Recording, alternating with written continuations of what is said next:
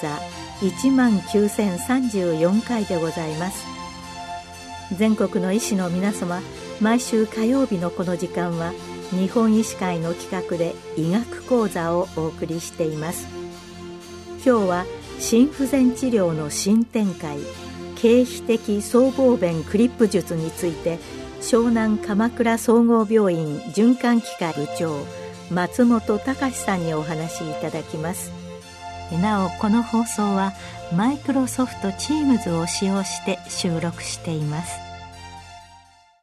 えー、皆さんこんにちは。湘南鎌倉総合病院循環器内科の松本と申します、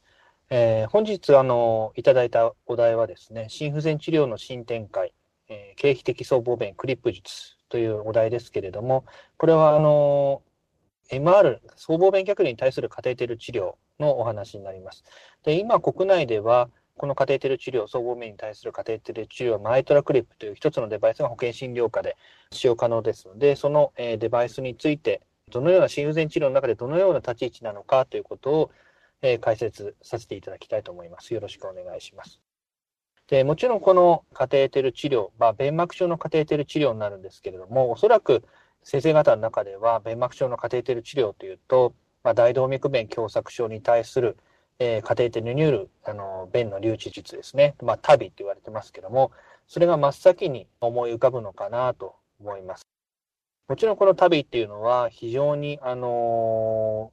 ー、優れたあの治療法で、まあ、僕ら、あの、インターベンショナリストにとっても非常に、えー、ユーザーフレンドリーですし、その治療効果というのも非常に劇的。また、治療、その適用ですよね。適用も非常にわかりやすいので、えー、多くの市民権を得ているのかなと思います。で、その一方で、今日あのお話しする MR に対するカテーテル治療ですけども、まあ、マイトルクリップというデバイスがありますけれども、これに関しては、あの、旅ほどにはやはり、あの、浸透していないのかなと思っています。その理由に対しては、まあ、関してはいくつかあると思いますけれども、我々側からすると、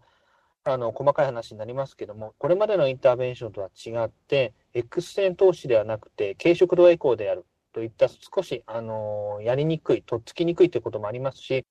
あとはそのご紹介いただく先生方にとってみると、この MR っていうのが非常に重症度だとか治療の適用の時期というのは判断しにくいということがあるのではないかと思います。で、このマイトラクリップというのは、まあ、どのようなデバイスかというと、まあ、あの、インターベンションで僧帽弁の逆流が吹いているところに、まあ、クリップをパチッとつけてくるわけですけども、そのコンセプトというのは、実は、まあ、外科手術の H2H リペアというものから考案されているとえ、ものになります。で、まあ、アルフィーリスティッチとも言われてまして、イタリア人のアルフィーリ先生がまあ考案した、考えた、えー、外科手術のテクニックですけれども、アルフィーリ先生は小児のですね、あの、先天性の心疾患の患者さんが2つの弁孔の僧帽弁を持っていて、それでもう綺麗にファンクションしているのを見て、外科手術というのは H2H を、えー考えたと言ってます。で、それをまあカテーテルで模倣しているのはこのマイトラクリップになりますけれども、まあ少し先ほどもお話ししましたけども、実際はその全身麻酔科で、えー、軽食道超音波移行をメインに、ガイドに、メインに使っています。もちろん X 線投資も少し使うんですけども、あくまでも補助的なものと。で、全身麻酔で、えー、まあ大きなデバイス24フレンチなんですけれども、静脈、右の大々静脈アプローチで行いますので、非常にあの安全性に優れたデバイスになっています。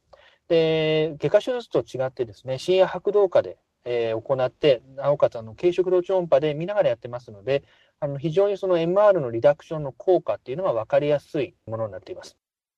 で、このマイトラクリップはですね、実は国内では2018年に承認されていますけれども、まあ、海外では非常に長い歴史がありまして、ファーストインマンは2003年にベネズエラで行われてまして、えー、ヨーロッパでの承認、まあ、CE マークの取得というのは2008年に降りてますし、アメリカでの最初の承認、まあ、これは一次性 MR、まあ、プライマリー MR というものに対して最初、あの承認が降りてます。でこの MR のあの分類については後ほどまたお話しますけれども、えー、それは2013年になっています。で、国内では先ほどお話した通りで2018になってますけれども、まあ、非常にあの保険診療科になりまして、まあ、症例数というのは順調に増えていまして、今6000例を超える症例が、え実際に治療されています。で、様々なまあお薬もそうですし、こういった医療機器のデバイスもそうなんですけれども、最初のいくつかの症例というのは PMS、ポストマーケットサーベイランスといっいうものに登録されて、その効果であったり安全性というのが評価されています。で、これはマイトラクリップでも同じようになってまして、最初の500例がポストマーケットサーベイランス、市販後調査に登録されています。で、その結果というのは、2020年、2022年の今年のサーキュレーションジャーナル、え日本循環器学会のあのジャーナルになりますけれども、そちらに1年成績が報告されています。でもちろんこのカテーテル治療というのは基本的には外科手術のハイリスクな方を対象としてますので、えー、平均の年齢が78歳で、急性期の主義成功率が91%、平均の主義時間が94分となっています。で、えー、非常に大事なことなんですけれども、あの、MR というのは、まあ、大きく分けると2つの分類があります。1つはプライマリー MR、えー、HSMR とも言われますけれども、プロラプスとか、フレイルといったえー、弁線が障害されて吹いてくるもの。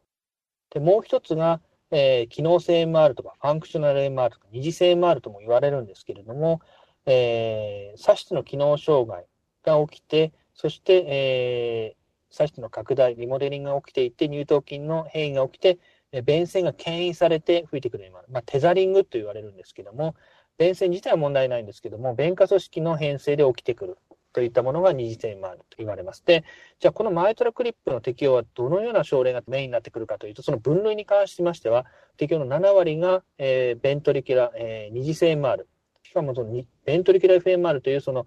サシの機能障害に属発する MR と言われています。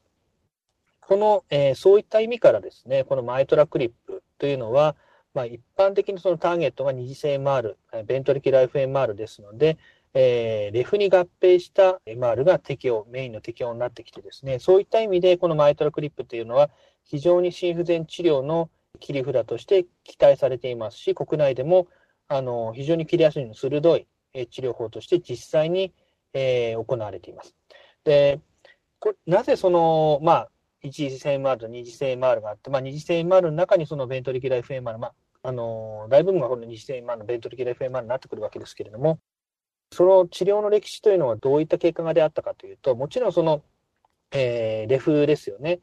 鍼灸性の心筋梗塞とか、えー、拡張型心筋症に僧帽弁逆流が合併していると4は悪いっていうのは分かってたんですね。で、ただ、まあ、4は悪いからといって、その、えー、二次性 MR に対して、機能性 MR に対して、もちろん外科手術が歴史的に行われてきたんですけども、なかなか生命用の改善等が、えー、達成できなかったといった歴史がありました。で、そういった中で、えー、こういったカテーテル治療が出てくると非常に低侵襲なものになってますし、どうしてもこの、えー、二次性 MR、ベントリキュラ、えー、のファンクショナル MR というのは、左室の機能障害、まあ、レフの患者さんですので、外科手術がハイリスクな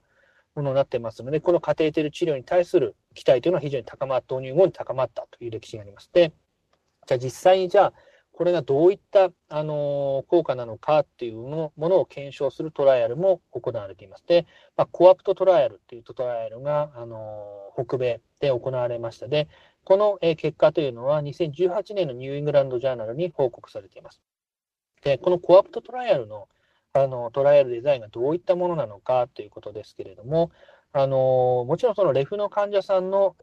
first line の治療法というのは、まず、左室をターゲットとした、えー、 medical therapy、今は fantastic 4といった SGLT2 の阻害剤とか、えー、エンレストとか様々出てますけれども、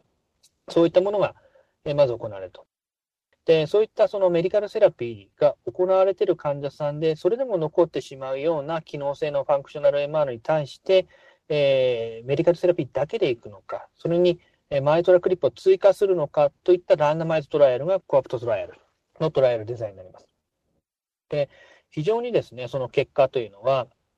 あの、大きな、まあ、インパクトを持って迎えられるわけなんですけど、なぜかというと、ハードエンドポイントの心不全入院であったり、えー、全死亡がコントロールの群に比べてこのデバイス群は優位に改善したといった結果が、えー、報告されました。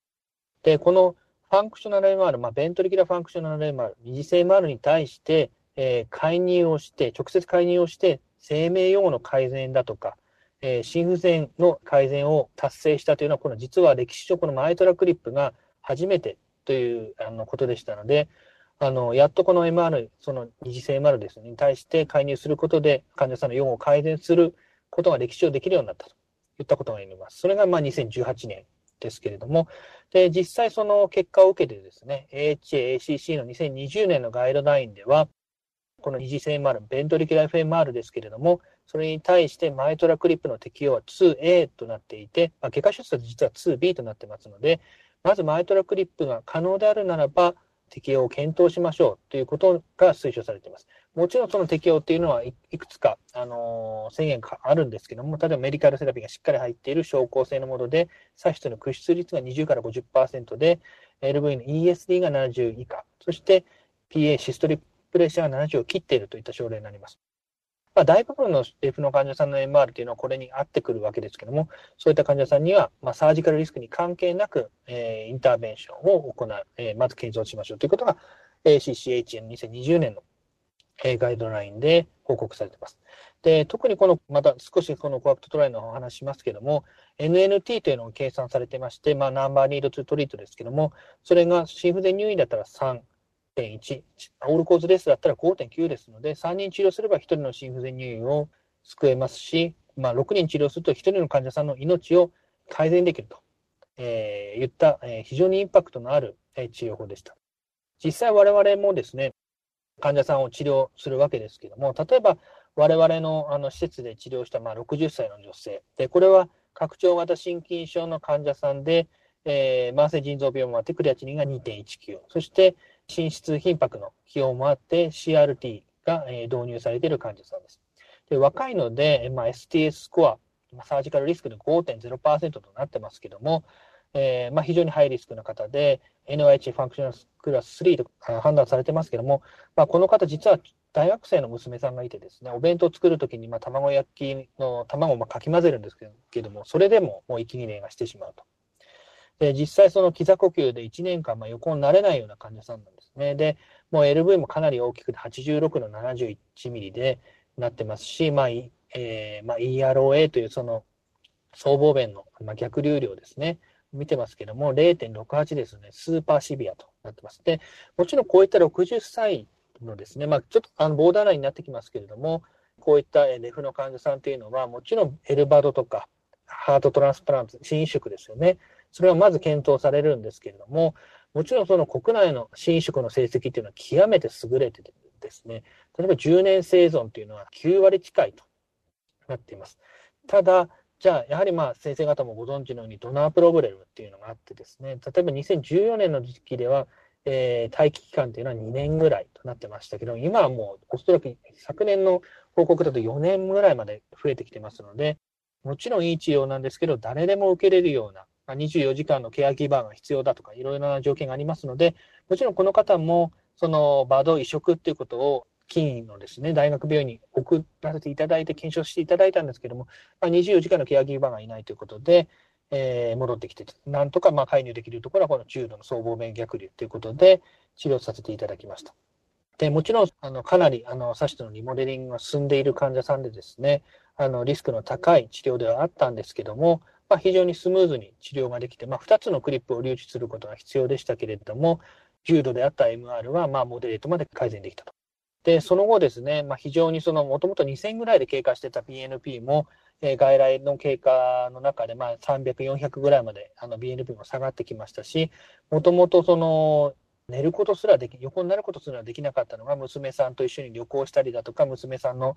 えー、卒業式にも出れるぐらいまで QL、あの、心不全症状も良くなって、まあ、非常に、あのこれまでだったらなかなか治療が難しいといった、えー、このレフ、まあ、あの、地域性の心筋梗塞とか、えー、拡張型心筋症に合併した MR ですけども、今はこういったその症例によって、全員がってわけではないですけども、しっかりとマイトロクリップを導入することで、このように患者さんの、あの生命予後であったり、心不全コントロールが非常に、あの有効になってきています。で、なかなかその、どういった患者様にっていうのもところが難しいのかなと思いますけれども、しっかりですね、あのまあ、どうやって気づくのかっていうことがまず第一だと思うんですけれども、まあ、我々のような専門施設であると、例えばエコーを行ったりだとか、えー、超音波、まあ、それも軽胸壁もあるし、軽食道エコーもありますし、様々なツールがあるんですけども、今日あの、例えばご会見をされている先生方ですとなかなか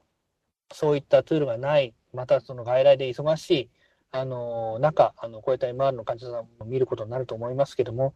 例えば、最近息切れがひどくなってきただとか、あとは聴診で、えー、収縮期の雑音が聞こえてきたとか、またはその、まあ、患者さんによっては年に1回程度、まあ、念頭に取る方もいらっしゃると思いますけども、まあ、心臓が大きくなってきたとか、まあ、そういった時はですね、もちろん弁膜症だけとは限らないですけども、まあ、心不全の可能性がありますし、その中には、こういった今日お話ししたマイトラクリップ、まあ、あの、MR の、えー、患者さんもいれば、旅が必要なような、えー、大動脈弁狭窄症の患者さんもいらっしゃると思いますし、あのー、そういった患者さんがいらっしゃいましたら、躊躇せずですね、やはり近くの基幹病院の先生に、あの相談するっていうのが、やはり患者さんの今後のその QOL なり心不全をしっかりコントロールしていく上で、あの大事なことなのかなと思っています。で、まあ、結論になりますけども、このマイトラクリップというものは MR に対する、まあ、カテーテル治療で2018年に日本に導入されて、非常に順調に、え、症例数が増えてきています。で、メインのターゲット、もちろんそのメインのターゲットは二次性 MR、特にそのデフに合併しているようなベントリキラ FMR といった、まあ、拡張型心筋症、神経性心筋梗塞に合併した MR になります。で、これに対する治療というのはこれまでなかなか、え難しかったんですけども、このマイトラクリップが導入されることで劇的に、まあ、生命後だったり心不全管理というのが非常にしやすくなっています。で、なかなかですね、その細かいところまで抽出して、このマイトラクリップの適用まであの判断されるというのはなかなか難しいのかなと思いますけれども、今、心不全パンデミックで、あの先生方の外来にもたくさんのあの心不全の患者さん方がいらっしゃると思いますので、あのもし例えばその基幹病院にしばらく行ってないような、え方がいらっしゃったりとか、新しくその息切れだとか、BNP が上がってきたとか、えー、そういった方がいらっしゃるのであれば、近くの基幹病院の先生にご相談していただければなと思います。えー、ご清聴ありがとうございました。今日は心不全治療の新展開、経皮的僧帽弁クリップ術について、湘南鎌倉総合病院循環器科部長、松本隆さんにお話しいただきました。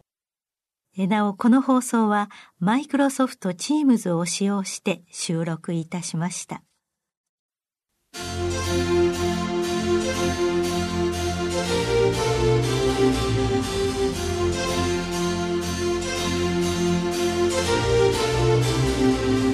それではこれで日本医師会の企画でお送りいたしました医学講座を終わります。